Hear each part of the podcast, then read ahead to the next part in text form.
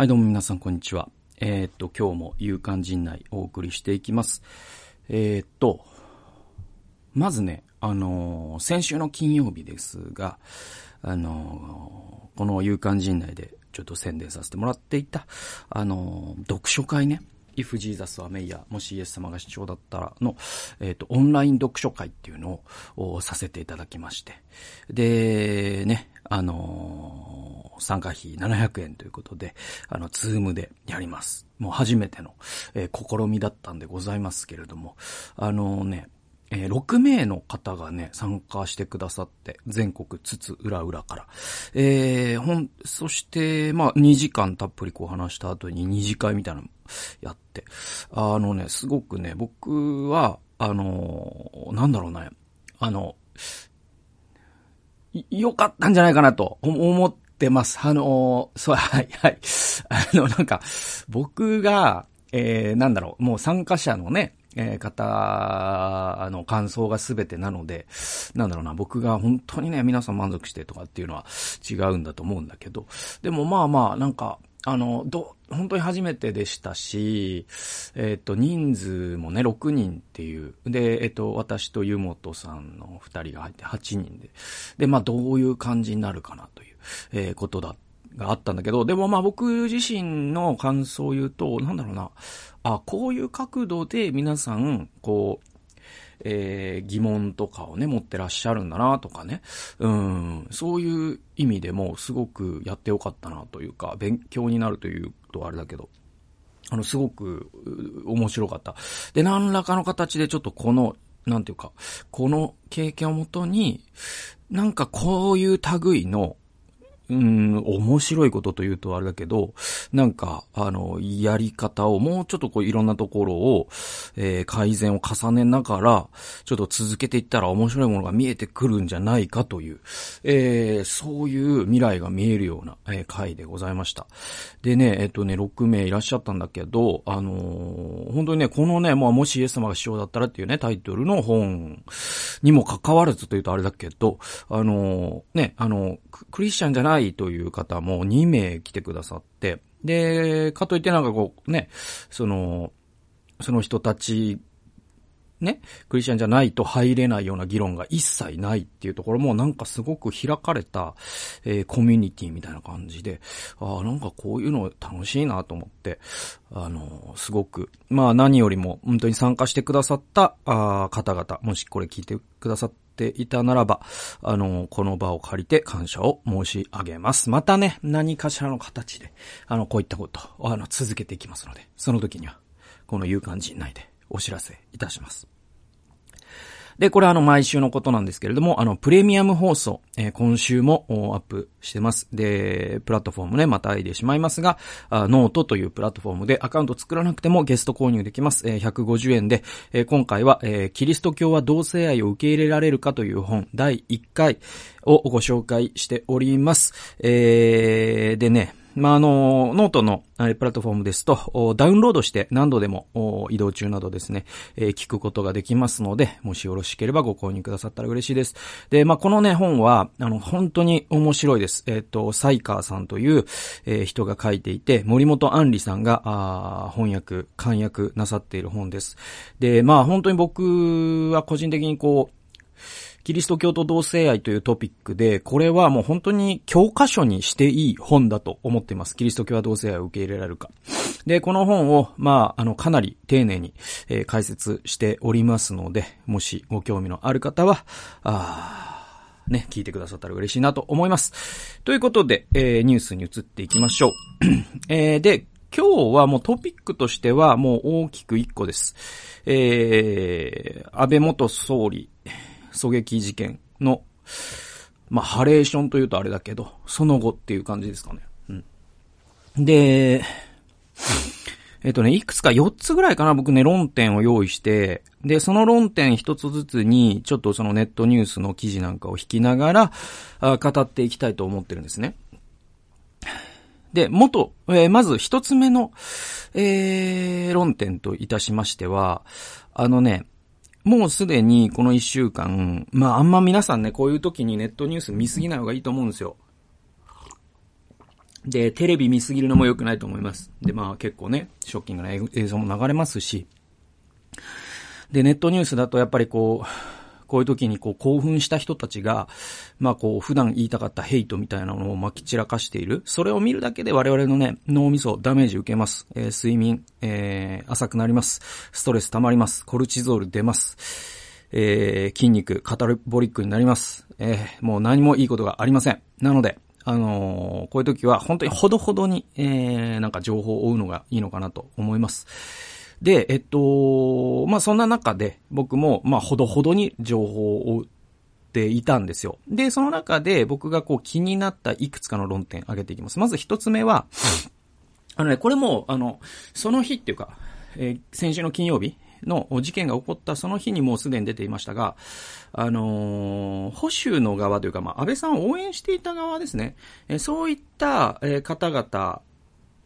ね、まあ、俗にネット右翼とか言われる人たちの側から特に多かったのが、そのリベラルな反日メディアが、ね、安倍さんを批判しすぎたから、こういうことが起きたんだ。ね。その森友家系とかを追求して、そして安倍政治はどうなるものなのかっていうことを、ね、NHK という左翼メディアが垂れ流したことによって、ついにこういうことが起きてしまった。みたいなことを言うってる人が結構、未だにいらっしゃるんですが、あの、絶対に違うと思います。はい。えー、その、えー、論証をしていきたいと思います。えっ、と、まずね、あの、まあ、これだから、あの、堀江門ね、堀江門が、その、金曜日の午後にツイートしたらしいんだけど、その、安倍川っていうね、あの、じゃん、えっ、と、なんだ、ネットジャーゴンがあって、その、なんだろう、何でもかんでも安倍が悪いんだ、安倍が悪いんだっていう人のことを安倍側っていうらしいんですよ。で、安倍側はこれを機に自分たちを顧みた方がいいんじゃないのかみたいなのを、えー、堀山が言ったらしいんだけど、僕は全然表層的な見方だなと思いました。で、と言いますのも、と言いますのもよ。んと、まず今回の選挙で、リベラルな側への、まあ、テロ行為。これ3回起きてるんですよ。僕が知る限り。少なくとも。えー、まず一つ目は、辻元清美さんの事務所の壁が壊されたっていう事件がありました。これま選挙の前、3月2日です。ね。えー、っと、えー、大阪府高槻市にある立憲民主党の辻元清美さんの事務所の壁などが何者かに壊されていたことが分かりました。これ ABC ニュースね。えー、3月2日の。えー、で、えー、被害が確認されたのは高槻市にある立憲民主党の、えー、元衆議院議員、辻元清美さんの事務所です。えー、1日午前3時前、えー、白い防護服を着た男が敷地内に侵入し、その後、事務所の裏側の壁ガラス、あ窓ガラスや壁をハンマーで壊した後、中に入り込んだと見られているということです。えー、事務所内の物品が盗まれた形跡はなく、えー、警察は器物、えー、損壊や窃盗未遂の疑いで周辺の防犯カメラなどをし、えー、調べています。で、辻本さんのコメントで、えー、不法侵入が重なってとっても怖いです。きちんと捜査してほしい。えー、辻本さんは去年の衆院選で敗れ、7月の参院選に出馬することが決まっていますという。ね。で、えっと、もう一個あるんですよ。これ辻本清美さんね、ね、えっとね、選挙活動中にもう一回あるんです。えー、な、7月7日、スポニチアネックスのネット記事。辻元清美氏、生卵の自作自演指摘に怒り、呆然、正直なところ怖い。でも私は屈しません。えー、読んでいきます。第26回参院選で比例代表で立候補した立憲民主党の辻元清美氏が7日自身のツイッターを更新、SNS 上の攻撃について言及した。辻元氏はこの日朝、事務所のベランダに投げつけられたという生卵の写真を投稿、えー、警察に通報しました。こんなことをして何になるのでしょうか連日の嫌がらせや暴力、とても悲しいですと綴っていた。この写真にネット上では、卵の割れ方が不自然、自作自演では？という声が相次ぎ、ツイッタートレンド入り。これを受け、辻元氏は、えー、外戦の間に自作自演のトレンドを見て呆然。選挙終盤になって SNS や活動現場での攻撃撃が増えています。これは単なる生卵じゃないのだと改めて実感します。かつて殺人予告があったり、大阪事務所への不法侵入で壁を壊されたり、正直なところ怖い。でも私は暴力や誹謗中傷、差別やヘイトに屈しません。と投稿した。ねこういうことが起きてるんです。はい。もう一個行きましょうか。これね、立憲民主党の、えー、福山哲郎氏の話です。えー、5月2日、京都新聞の記事ね。えー、立民、福山哲郎氏殴られる。福山氏秘書を暴行した疑いで、えー、26歳男を逮捕と。立憲民主党の福山哲郎前幹事長、えー、参院京都選挙区が、えー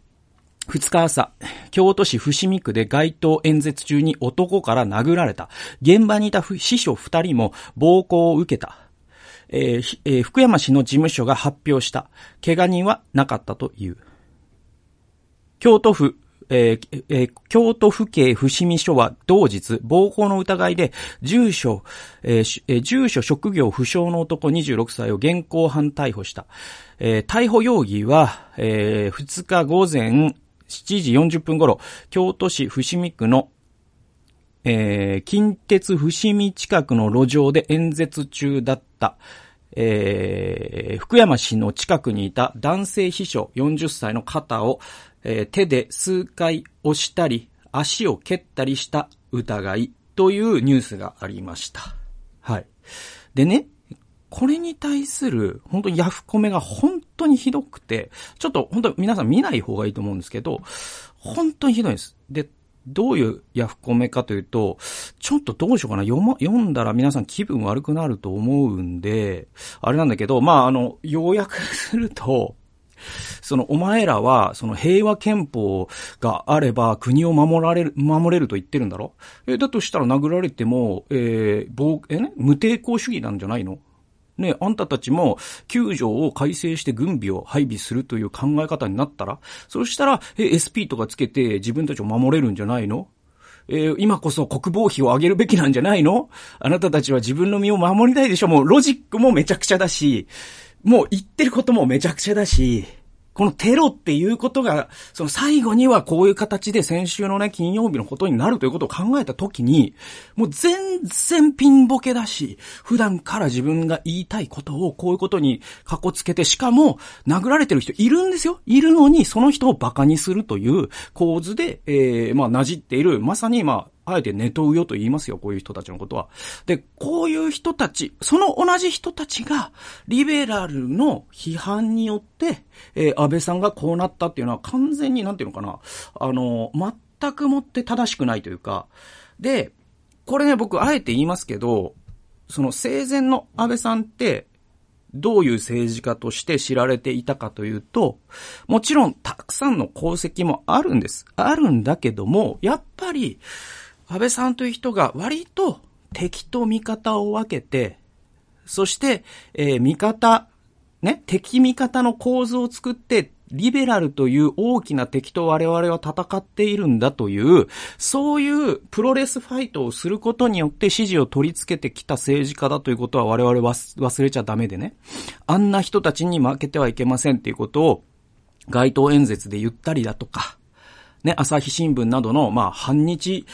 メディアとまでは安倍さんは言ってないけど、ほぼ言ってるようなもんですよね。で、そういう人たちが日本をダメにしてるんです、みたいなことを言ってきた人たちですよね。で、で、さっきの安倍さんを批判しため、ね、えー、人たちによってこれが起こったんだということが事実なんでね。それを受け入れるんであれば、やっぱり、そのリベラルを攻撃した安倍応援団がこういう辻元さんとか福山さんたちの事件を起こしたんだということになる。でも、それを受け入れたらさ、もう言論の戦いじゃなくなっちゃうでしょだから、この、なんていうかな、えっと、この地平で話すっていうのは本当に不毛だし、論点のすり替えだし、本当に良くないと思います。全然違います。で、えっと、だからリベラルはもう政権の批判とかやめようとかなると、まさに北朝鮮みたいになっちゃうよって話なのよ。なんで、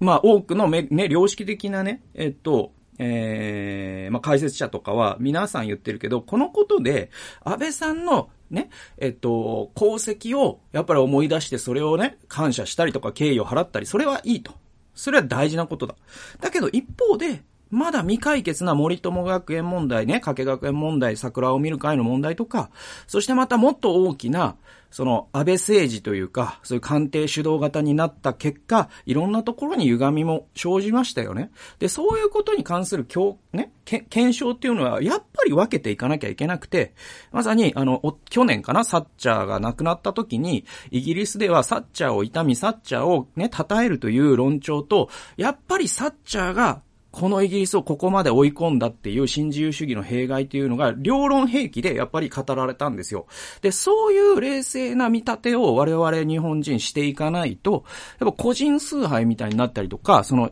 ね、死んだということでその人を批判するのはダメだよねとかなっていくと、やっぱり違うと僕は思います。もちろん今はそれをする時ではないと思います。個人を悼むべき時だけれども、でも、やっぱり、え、これ今後一切森友学園とかね、もう死んだ人をね、叩くのはダメだろうとかっていうのは絶対違うし、赤木さんという人は死んでるわけですよ。それでね、追い込まれて。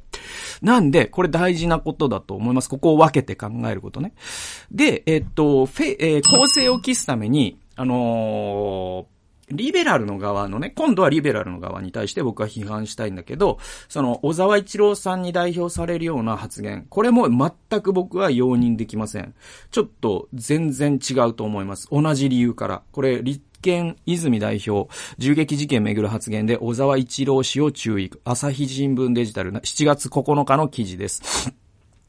えー、立憲民主党の泉健太えー、泉健太代表は9日、安倍晋三元首相が銃撃され死亡した事件をめぐって、自民党の長期政権が招いた事件だ、などと発言した同党の小沢一郎衆議院議員に対し、党として注意したと自身のツイッターで明らかにした。泉氏は同日の投稿で元総理の命が奪われ、背景や全容は未だ不明です。その状況で事件と長期政権など何かを不用意に関連づけるべきではないと説明。どんな背景があろうがテロは是認されないのですと記した。これは僕は正論だと思います。で、小沢氏は8日、岩手県奥州市でいいんでしょうかね。で、演説。その際、事件について大変残念、お悔やみ申し上げると述べた上で、自民党の長期政権が社会を歪め、格差を拡大し、国民の政治不信を招いた。その政治不信の中から過激な者が銃撃暗殺に走った、などと発言した。えー、演説後、えー、小沢氏は、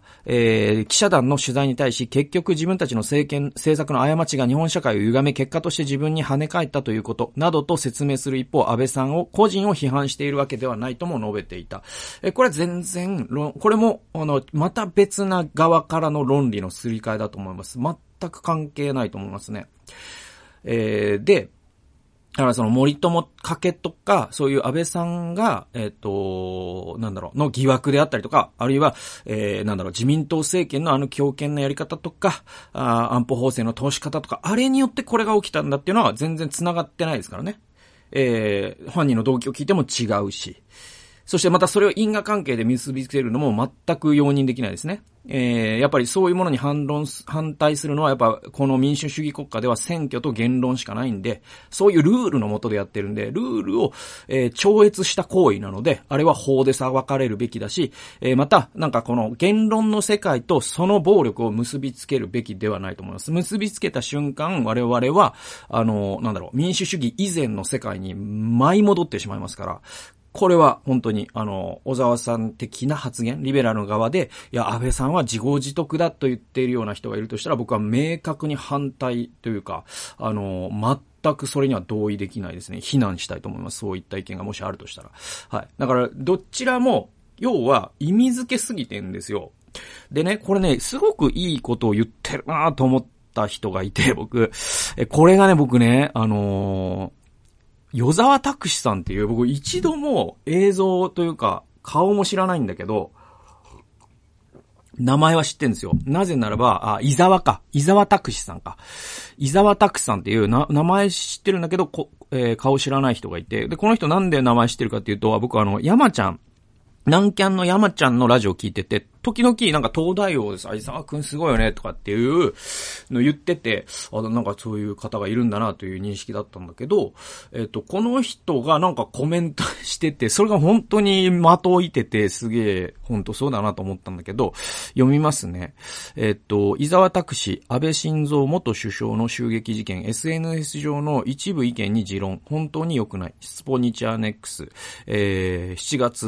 10日のネット記事です。えー、東大大卒のインテリタレント、伊沢拓司さんが、えー、10日、日本テレビ、真相報道番記者、えー、に出演。えー、安倍晋三元首相が8日、奈良市での衆議院えー、衆院選の街頭演説中に銃撃され死亡した事件についてコメントした。安倍元首相の突然の訃報、伊沢は、な、まずは何よりも慎んでお悔やみを申し上げますと、神妙な面持ちでツイートをした。今回の事件を民主主義を壊す行為という以上に、シンプルに暴力として許される行為ではないと思うとピッシャーリ。続けて、えこれだけ大きな事件になると、ともすると情報を追わなきゃとか、何かを発信しなきゃという気持ちになってしまいがちな部分があるかなと思うと指摘した。その行為が、え辛いと感じているえ、人に触れ、心の中で祈りを捧げることだったり、え、何か発信しえ、発信したり追うことから一回身を離すことも必要になってくるのかなというのは思いますと話した。これ僕冒頭で言ったことですね。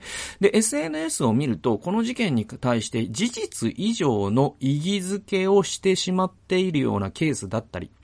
政治的主張の道具になってしまっている部分というのが散見されるといい、これが、だから、その政治的主張の道具になってしまっている部分っていうのが、僕が1番と2番で指摘したことね。つまり、安倍応援団側からのリベラルが、は、えー、ね、リベラルが批判したからこうなった。これ政治的主張ののために、この事件をむしろ用いてるわけですね。小沢さんのあれもそうですね。長期政権がこれを用いてね、これをもたらしたんだ。これも政治的主張のために、この事件を用いてることだよね。これダメだよね。で、えー、続けて読みます。そうなってしまうと、こういった行為自体が、政治的に意義を持っててしまうので、それは本当に良くないことだと思うと持論を展開した。本当にそうなんですよ。まさに、えー、そういう文脈で普段から自分が言いたかったことをこの悲劇にかこつけて、よりこの悲劇という覚醒器を得たから、普段から言いたかったね、えー、憲法改正とか、ね、反安倍を言ってる人たちを許せないとか、逆に新安倍を許せないとか、えー、そういうことを覚醒器によって、この死という覚醒器を用いてやるっていうのは、僕はルール違反だし、非常に、そもそも、なんていうかな、安倍さんに対して、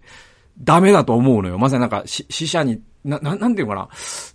その安倍さんがそれ望んでないっていう言い方は絶対違うんだけど、なんていうかな、それって、この、その、事件が、えっと、一番、うん、我々に教えてくれてることは、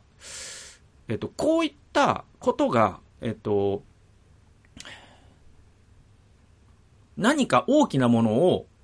人一人殺したら何か大きなものが動いちゃうんだっていうことに対してこそ我々は、なんていうかな、抵抗しなきゃいけないってことが今回のポイントだと思うんですね。その暴力というものが社会を動かす道具にはならないよっていうのが民主主義の基礎じゃないですか。それは言論と選挙でやろうよってことじゃないですか。で、その土台を揺るがされてるんだから、もしこの安倍さんの死という覚醒器で普段からの政治的な主張をね、言ってる人って、まさに暴力というものを用いて政治的なね、アジェンダを押し進めようとしてるわけで、それは右であろうが左であろうが。これは、厳に慎む行為だし、そういうことをやってるんだったとしたら、やっぱり厳重に注意すべきだと思いますよ。で、その上で、まずはこの事件の犯人の動機をしっかり追うということ。あ、えー、追悼の気持ちを持ってしっかりと心の中だけでもいいので真摯に祈りを捧げていくということがまず我々に求められていることなのかなと思いますと語ったという。まあこの、本当にね、伊沢さんという方ね、僕、すげえなーなんか、ねえ、なんか すごいね。だから僕、その、クイズタレントっていう意味が分かってなかったんだけど、あ、こういう人も、あ賢いな、この人は、と思いましたね。このコメントを読んで。本当に、あの、聖国を得ているというか、はい、ど真ん中の、正論だと思います。で、えっと、三つ目の論点行きましょうか。で、三つ目の論点は、これはまたちょっとすごい話で、その、えっと、普段から言いたい政治的な意見を、その、安倍さんの死という覚醒器を用いて、えー、言うっていうのは、僕は絶対に左だろうが右だろうが容認できないっていうのが、まあ、1、2番目の論点だったんですね。で、3番目の論点ってもうちょっとエキセントリックで、ちょっとね、でも、ちょっと、それでも怖いなと思うやつなのね。で、それが、なんかネットニュースとかにはなってなかったんだけど、あのね、ツイッターで結構ざわざわしたらしいのね。で、僕はなんかツイッターやってない、SNS 一切やってないんだけど、なんかツイッターのアカウント残してるから、フォローしてる人のツイートが時々フィードされてくるっていうか、メールで来るんですよ。で、あの、町山智弘、智弘さんっていう、その映画評論家の人のツイートで、あれ、いつから日本は北朝鮮になったんだみたいなのがあって、お、なになにつって、見たら、あの、これがね、三原淳子議員いますね。この人は安倍チルドレンでよかったと思うんですけど、まあ自民党のね、保守の政治家ですよ。で、この人が、その当選した時の演説で言ったのが、すごくて、えっと、こういうことをおっしゃったそうです。日本中、いえ、世界にも、ずっと輝くあずっと永遠に輝く光となった安倍元総理がお導きをいただけるんだと思いますっていう こと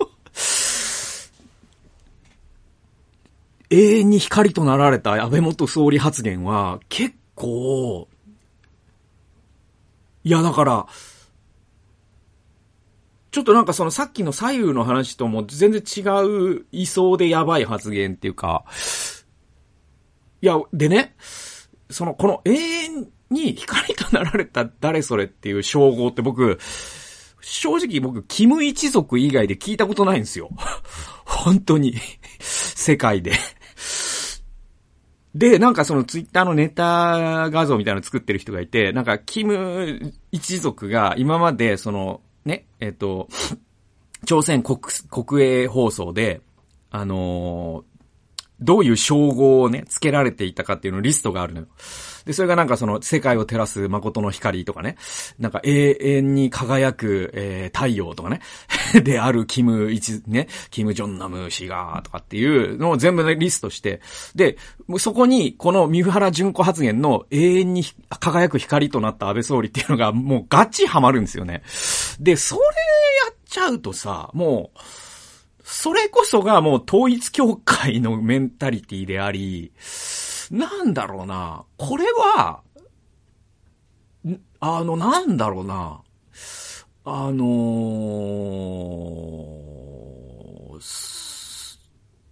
絶対、違う、違うっていうかなんか、ゾッとするというか、いや、僕何、何がゾッとするって、それ公の場でね、それがもしかしたらね、ニュースになるかもしれないってカメラ回ってます。で、そういう場で、もちろん支持者に囲まれてる場とはいえさ、やっぱり世界に開かれた場でね、あの、こういうことが起きた時に選挙で当選しました。自分が議員で、そして自分はその安倍さんと近しい。そうすると、みんな、その、要は安倍さんを神格化するやつ出てくるんじゃねえかなっていう目でね、世間は見ているんじゃないかって普通の人なら思うと思うんですよ。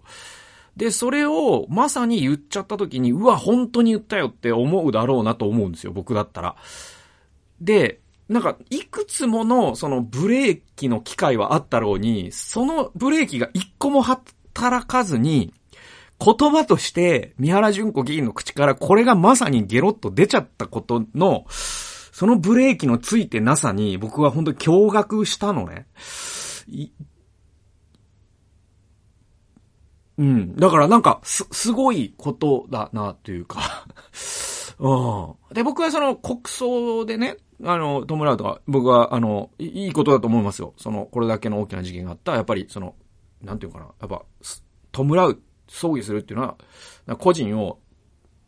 えっ、と、た、た、たたえて、えっ、と、偶像化して、神格化して、えー、ね、えー、祭り上げるっていうことではなくて、弔うっていうのは、その、我々が喪失というものに落とし前をつけるっていうことなんで、これは民族学的にね。で、それをやっぱ国家のレベルでやるっていうのは、僕はあながちやぶさかではないと、今回の事件のことの大きさを考えるとね、えー、いいことかなと思います。まあ、折しも今日ね、えっ、ー、と、岸田さんが10月でしたっけ？武道館でやるっていうのを言いましたけど、まあ、それは僕はいいことなんだけど、だと思うんですよ。でも、その、神格化となってくると全然違うよなっていう感じはするかな。はい。えー、次行きましょう。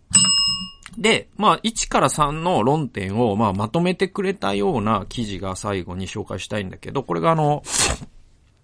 7月11日の文春オンラインのプチカシマさんのね、えー、記事ですけれども、まあ、僕が、あの、いつも、あのまあ、彼から僕はいつも時事ネタを聞いてる感じなんですけど、えっ、と、この人の記事で、えっ、ー、と、安倍元首相死去、えー、各紙、えー、新聞各紙はどう報じたか。敵と決めると敵微視が、味方と認めると点々点という、えー、読んでいきます。ちょっと長い記事なんですけども。まあ、この記事を紹介するだけでも、この有感人内は僕はなんか、価値があるなと思うぐらいの、すごい、ななんていうかな。いろんなことを、ああ、そうだよねって思わせてくれる記事です。読んでいきます。えー、ほどなく、京都市内で演説する予定時間になろうとしていた。そこに飛び込んできたのは、えー、党の安倍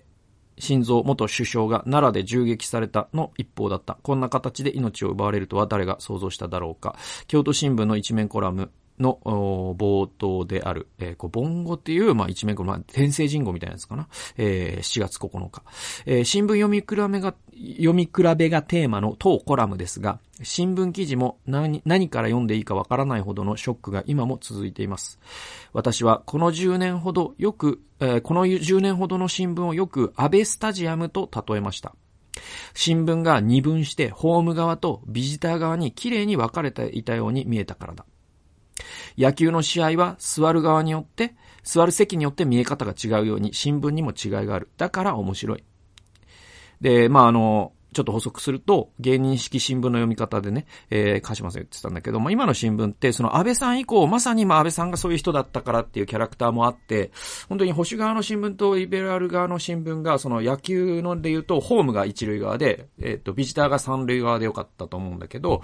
えっ、ー、と、一塁側に、三塁側に分かれちゃって、まさに一塁側には産経と読売がいて、えー、ね、えっ、と、ビジター側ね、三塁側には、えー、朝日毎日がいて、本当に、あの、同じ事件を報じてるのに、同じで、出来事を報じてるのに、その、一塁側の新聞は安倍さんのね、えー、政策を評価する。三塁側の新聞は安倍さんの政策どうな、いかがなものかみたいな。え、そういう、なんかこう、パックリ分かれたんですよね、この10年でね。え、で、それをまあ、鹿島さんは、まあ、それをメタ的に楽しむという立場の人で、でね、えー、続き読みましょう。回答演説だってそう。えー、同じ党の政治家でも主張が違うから面白い。なるほど、そういう考え方か。と納得できることもあるし、ぎょっとすることもある。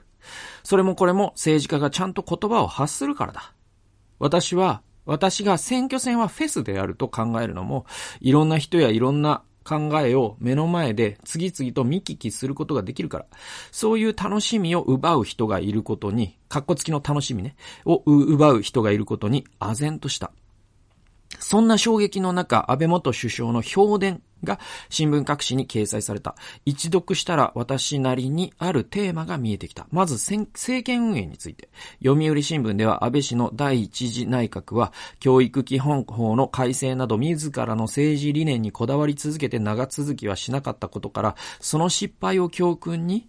第二次内閣以降は、高難織り交ぜた政権運営に徹した。集団的自衛権の限定的な行使を容認し、安全保障関連法を整備する一方、働き方改革など、野党が主張していた政策にも柔軟に取り組んだのはその象徴と言える、これ7月9日の記事。朝日新聞も同じ点を書いている。政権運営では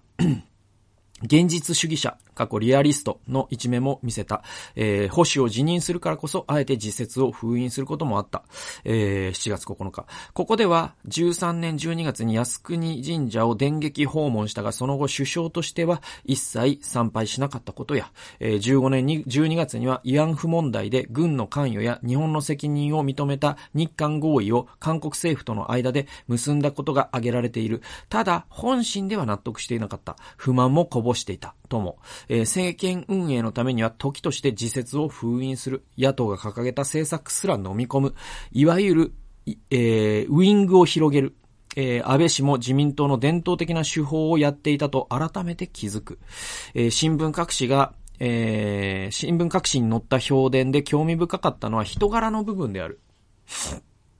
敵と決めると手厳しいが、味方と認めると強い結びつきを示した。会食では早口で話し、冗談を飛ばして場を盛り上げた。その明るさと情熱に、近くで安倍氏と接した人は引きつけられた。えー、朝日新聞7月9日の記事。えー、で、えー、安倍氏はマスコミに閣僚の修文を暴かれて潰れた第一次政権の失敗をバネに強力な指導者であろうとした野党マスコミのみならず、えー、選挙演説の野人にも向きになって反論した。だが、直に接してみるとソフトな人物だと感じる人が多い。相手の話をよく聞き、気を配る座談の名手でもあった。毎日新聞7月9日の記事。えー、敵と味方という分かりやすいキーワードが出ている。このあたりから安倍スタジアムの原点が見えないだろうか。各紙の評伝を読んで、続いて考えたのは、保守政治家について。まず、保守とリベラルの特徴を分かりやすく言うなら、情と理だと私は考えます。えこのまとめ方すごく卓越してて、まさにジョナサン・ハイトの、あのね、えー、なぜ社会は左と右に分かれるのかっていうね、本を、まあ、鹿島さん多分読んでてこういうまとめ方してると僕は思ってるんだけど、本当にあの、たく、あの、なんていうかな、すごくよくわかってる人なんですよね。保守とリベラルの特徴は、あえて言えば、情と理なんだと。だから保守が情で、リベラルが理なんだと。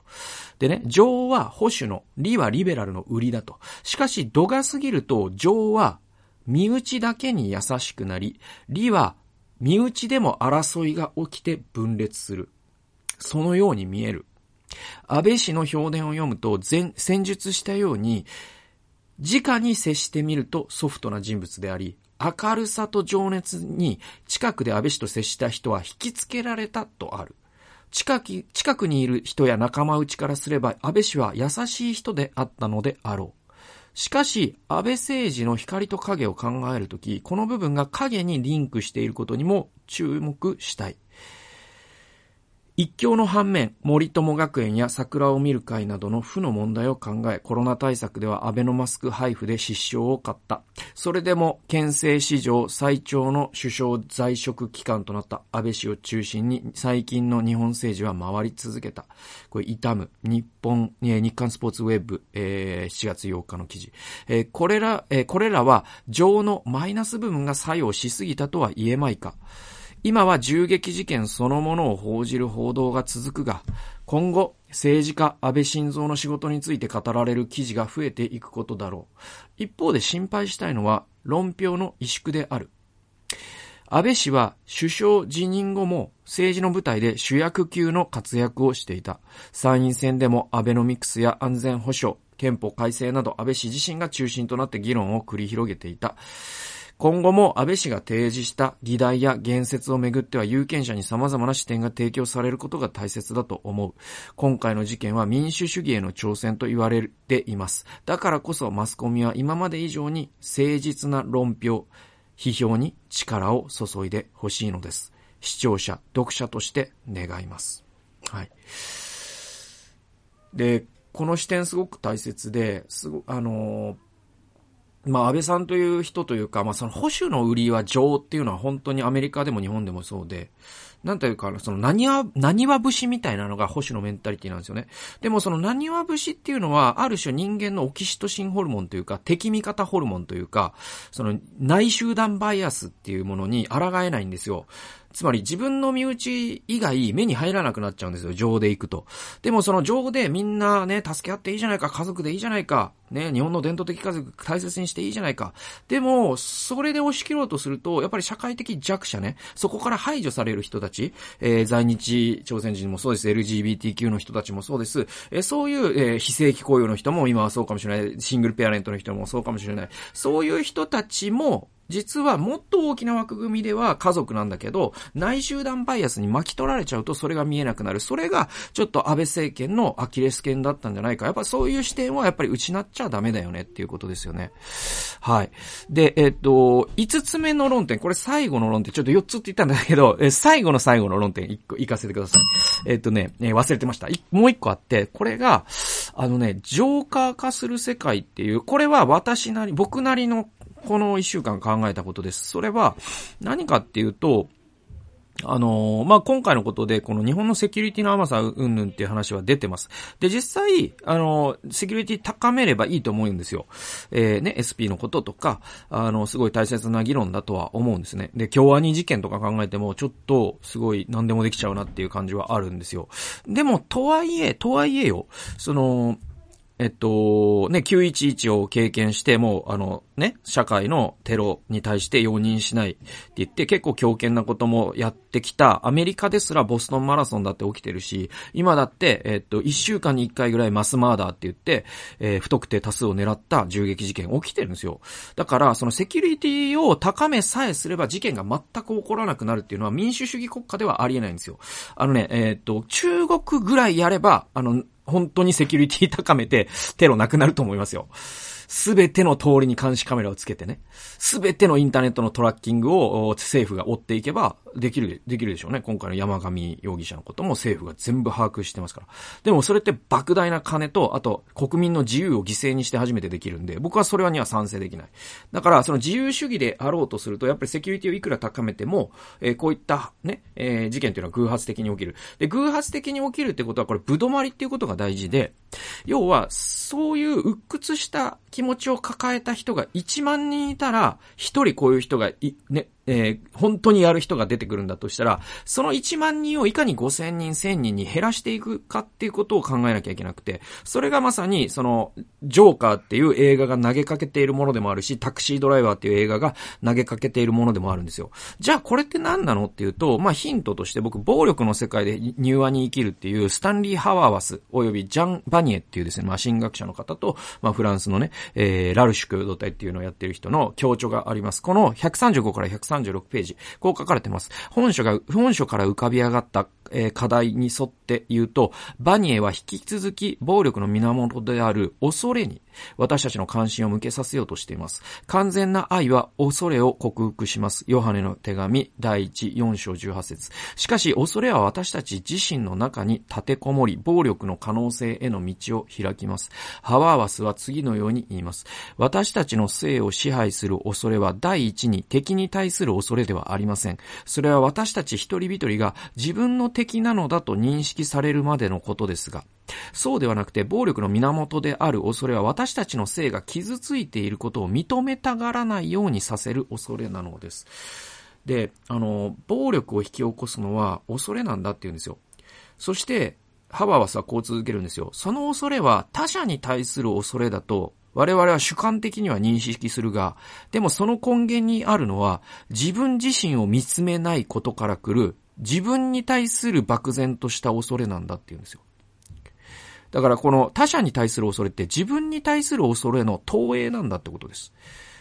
ってことは我々が本当に自分の醜さも直視する勇気を一人一人が持つならば、我々はこの恐れを彫刻できるであろうってことが言われていて、で、このヨハネのね、第一ヨハネの4章18節にあるように、愛は恐れを締め出すわけです。じゃあこれってどうやったらできるの？クリスチャン的に言えば十字架によって初めてできるんだけど、クリスチャンでない方も、えー、なんだろう、神の恵みによってそれをしていくこと。で、それっていうのが、まさにこう、次のジョーカー、次のトラビスを生まないために非常に必要なことで。だから今ね、本当に、むしろ今こういう事件があると、そういう恐れに支配されて、えー、他者に自らへの敵意を投影するような人、多分今増えてると思うんですよ。でもそれをいかに増やさずに、そしてむしろ減らしていくのか。これが、えー、まあ、この未来の日本にとって非常に必要なことなのかなと思います。そのためには、まあいろんなね、社会保障であったりとか、セーフティーネットとか中間共同いろんな議論の仕方があるんだけれども、まあこの部分が本当に大切なことに、なんか統一教会を潰すか潰さないかとか、そういう話以上に大切だと僕は思います。ということで、えー、ちょっと最後駆け足になりましたけれども、えー、勇敢陣内に、えー、2022年の、えー、7月15日後、えー、聞いてくださってありがとうございました。プレミアム放送の方もよろしくお願いいたします。それではまた来週お会いしましょう。さよなら。